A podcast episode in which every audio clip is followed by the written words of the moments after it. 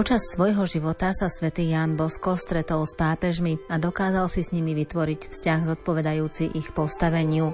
K úcte Petrovým nástupcom viedol ich chlapcov v oratóriách a aj o tom nám dnes porozpráva Salesián Don Jozef Luscoň.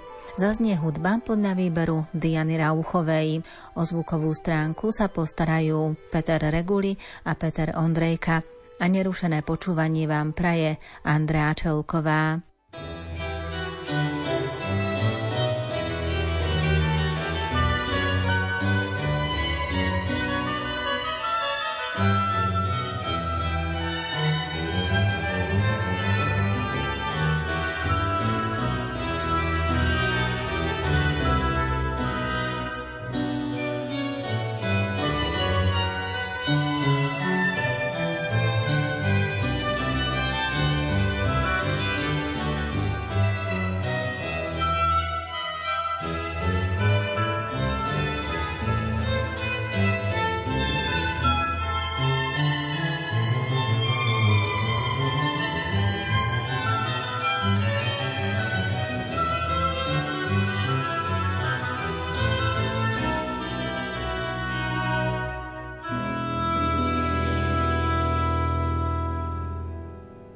V júni roku 1846 bol zvolený za pápeža kardinál Mastaj Ferretti, biskup z Imoli. Dal si meno Pius IX. Bol zbožný a skromný, nebol politikom a nebol naklonený myšlienkam liberálov, ale mal hlboký zmysel pre ľudskú ušľachtilosť. Preto v krátkom čase urobil viacero reforiem, na ktoré sa v pápežskom štáte čakalo už mnoho rokov. Pozeralo sa na ne ako na reformy liberálne, so všetkými následnými nejasnosťami. Správy o rímskych udalostiach prichádzali aj do Turína. Ľud by ho nosil na rukách. Medzi prvými, ktorí dobre prehliadli stratégiu siekt, boli biskupy. Na prvom mieste monsignor Fransony. Neváhal vydať pastiersky list, v ktorom vysvetlil postavenie svätého Otca. Prejavil radosť nad priazňou, ktorú všeobecne používa, ale povedal aj to, že z potlesku pápež ani cirkev nič nemá, ak to nie je sprevádzané poslušnosťou k nemu ako ku Kristovmu námestníkovi. Dombosko bol rozumný a na vec mal podobný názor. Bolo mu protivné to náhle zvelebovanie Pia 9. a nedôveroval tomu. Aj v oratóriu niektorí kňazi navádzali chlapcov, aby prevolávali Nech žije Pius IX. Dom Bosko mal však pripomienky. Volajte Nech žije pápež, hovorieval chlapcom. Tí boli najskôr v pomikove a nechápali rozdiel, ale keď im to vysvetlil, porozumeli. Vtedy zaznela v oratóriu oslavná hymna, ktorú zložil Giuseppe Verdi, známy skladateľ opier. Hymna sa začínala slovami Pozdravme svetú zástavu, ktorú teraz dvíha Kristov námestník. Počas týchto dní navštívili oratórium istí páni, dobrí katolíci, ale plní liberálnych myšlienok. Nadchol ich veľký počet chlapcov. Rečnili im a tiež ich vyzvali k známemu volaniu, ale nemali úspech. Chlapci sa len okúňali a volali Nech žije pápež. Dom Bosko mal radosť a s úmyslom pomôcť chlapcom správne sa zorientovať, dal na rôzne miesta budovy rozvešať nápisy. Ty si Peter a na tejto skale postavím svoju církev. Kde je Peter, tam je Boh. Kde je Peter, tam je církev. Ja som s vami po všetky dni až do skončenia sveta. Paz moje ovce. Zo strany riaditeľa oratória to znamenalo jasnú voľbu. V nastávajúcom chaose sa držať Kristom ustanovenej autority. Konať inak, to považoval za dobrodružstvo. Gloria Deo.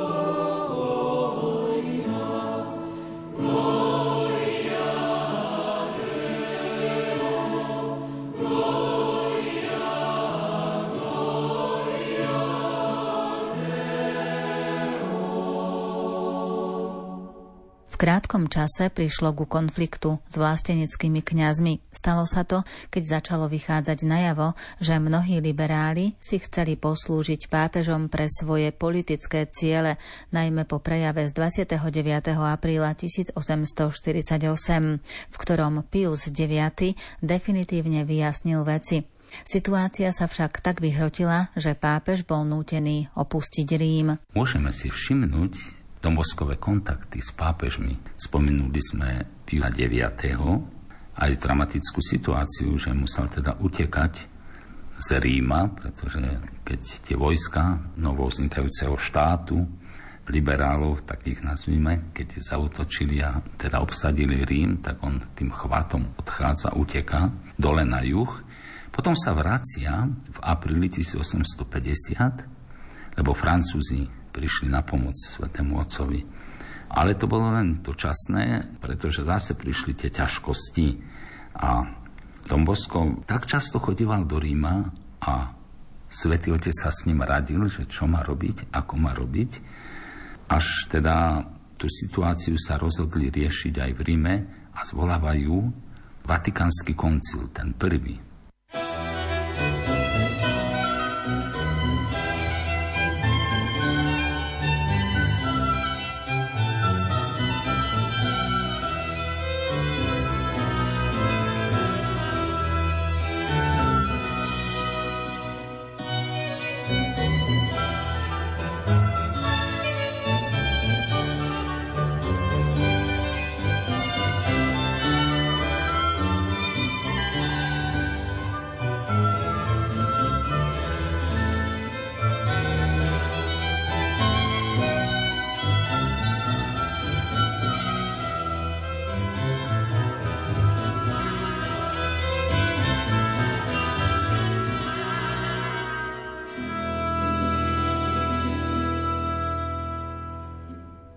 sa ešte pristavíme pri roku 1848, Pius IX opustil Rím za tmavej, hmlistej novembrovej noci, oblečený len tak po domácky, s lampášom v ruke.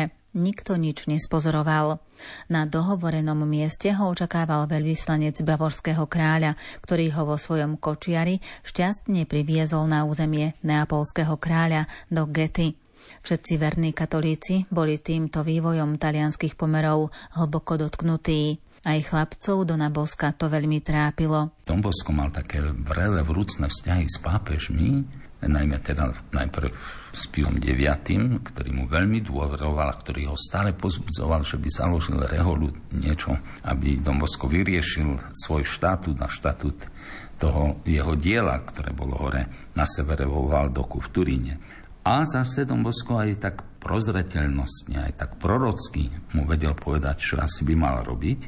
A bolo až také dojímavé, že keď bol ten svätý Otec v zajatí, nemal z čoho akože žiť, no isté ho podporovali, ale tí verní, ktorí boli v Taliansku, videli, že je vlastne vo väzení, alebo teda tam v takom mieste, kde musí z niečoho žiť a tak ďalej, tak tí chlapci Domboskovi v Turíne oratoriáni vyzbierali 33 lír a poslali mu ich. Čo je smiešná suma, ale to gesto však, že tak nejak vedeli podporiť svätého Otca a Dombosko to vedel aj vytvoriť takú atmosféru, že žiť s cirkvou, so svätým Otcom a to sa vždy tak ďa v živote Dona Boska, že je na strane svätého Otca.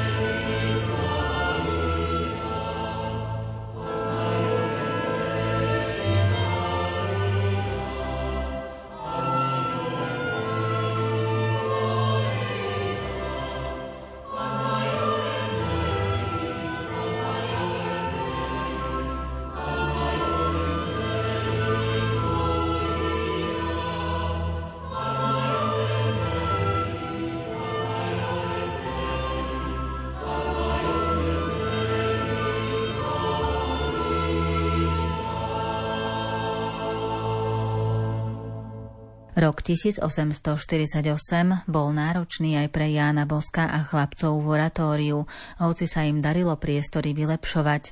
Vážne politické udalosti zasahovali do životov všetkých, mali zmeniť politickú tvár Talianska a možno i sveta. Don Bosco to opisuje aj vo svojich spomienkach. Na tento rok sa bude ťažko zabúdať. Vojna Piemontu proti Rakúšanom, ktorá vypukla pred rokom, vyvolala v celom Taliansku zmetok. Štátne školy boli zatvorené a semináre, najmä v Kieri a Turíne, obsadili vojaci. A tak seminaristi našej diecézy ostali bez domu a bez učiteľov. Pritlačený touto situáciou najal som celý Pinardyho dom. Nebolo to mnoho, ale bolo to všetko, čo sa dalo v tej ťažkej chvíli urobiť. Mal som k dispozícii celý dom a tak som mohol zvýšiť počet tried, zväčšiť kostol, rozšíriť priestor na hry a zvýšiť počet trvalo bývajúcich chlapcov na 30. Hlavným cieľom však bola možnosť prijať diecéznych bohoslovcov. A to sa podarilo. Možno povedať, že dom oratória sa stal skoro na 20 rokov diecézným seminárom. Keď som požiadal o nájom celého Pinardyho domu, nájomníci silne protestovali – Vyhrážali sa mne i mojej matke, ba dokonca samotnému Pinardimu. Musel som hlboko siahnuť do vrecka, ale nakoniec sme mali celú budovu pre seba. Tak sa tento vykričaný dom, ktorý bol 20 rokov miestom neresti a hriechu, stal naším. Mohol som disponovať celým priestorom, kde je teraz dvor a dom za kostolom Panny Márie Pomocnice. Koncom roku 1848 politické udalosti prinútili Pia IX. utiecť z Ríma a uchýlil sa do Gety. Tento veľký pápež nám mnohokrát preukázal svoju dobrotu a náklonnosť. Keď sa rozšírila zväzť, že v Gete sa ocitol vo finančnej tiesni, v Turíne sa urobila dobročinná zbierka pod menom Obolu svätého Petra. Aj do nášho oratória prišla komisia požiadať o príspevok. Bol v nej kanonik Francesco Valinotti a markýz Gustavo Cavour. Chlapci medzi sebou vyzbierali 33 lír. Bola to maličkosť a usilovali sme sa ju pápežovi spríjemniť blahoprajným listom, ktorý mu urobil veľkú radosť. Svoje uspokojenie prejavil v liste adresovanom kardinálovi Antolučimu, vtedy nunciovi v Turíne a neskoršie arcibiskupovi v Ankone. Kardinál bol poverený oznámiť nám, ako pápeža dar dojal a ešte väčšmi naše slová, ktoré ho sprevádzali – ako odpoveď nám poslal svoje pápežské požehnanie a 720 ružencov. Mladíkom sme ich slávnostne rozdali 20. júla 1850. You.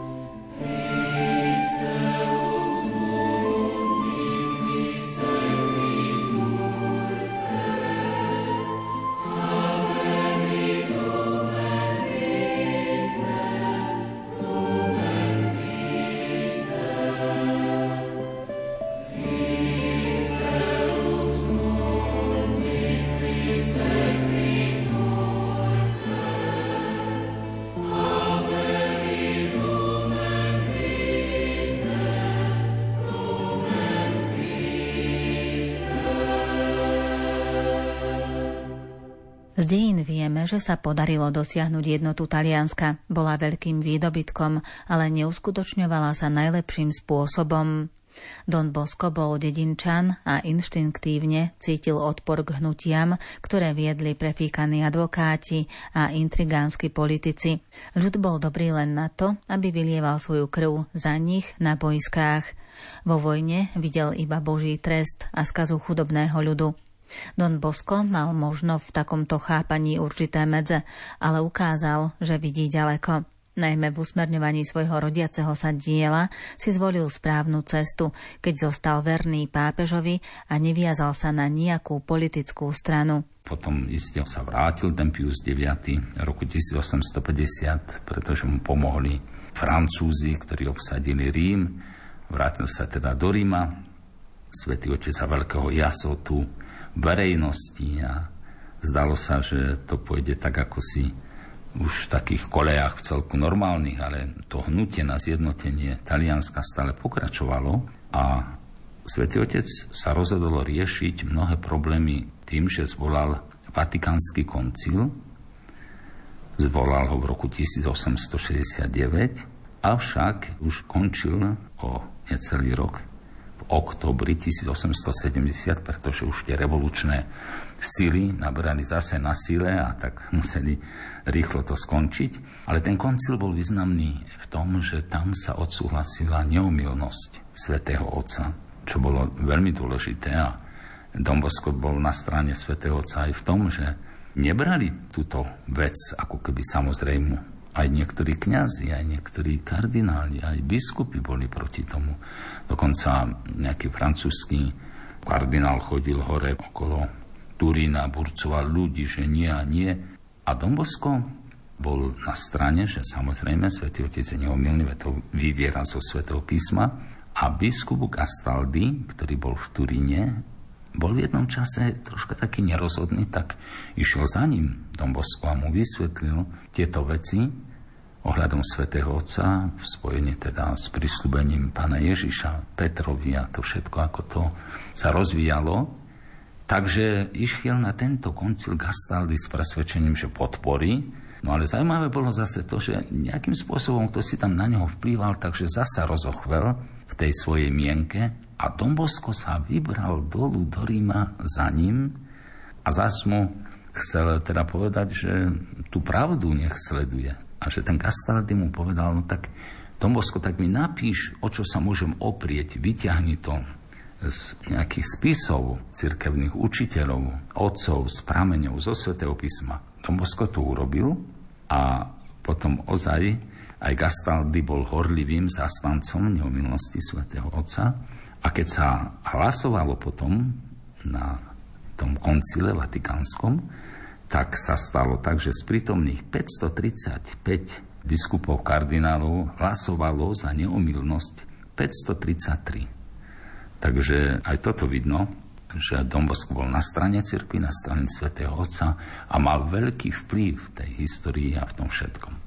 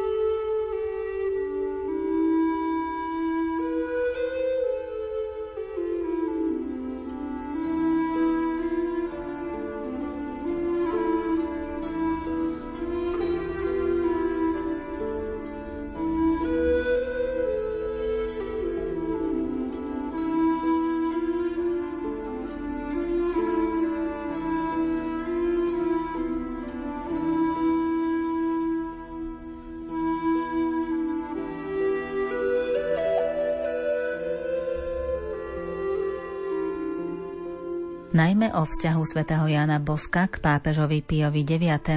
a o tom, ako učil chlapcov v oratóriu úcte k pápežom, nám dnes porozprával Salesián Don Jozef Luscoň. O ďalších udalostiach súvisiacich s napätou situáciou v búrlivých rokoch 19. storočia a konaním svätého Jana Boska si povieme na budúce. Dnes zaznela hudba podľa výberu Diany Rauchovej. Citácie interpretoval Ondrej Rosík. O zvukovú stránku sa postarali Peter Reguli a Peter Ondrejka a slovom vás sprevádzala Andrea Čelková.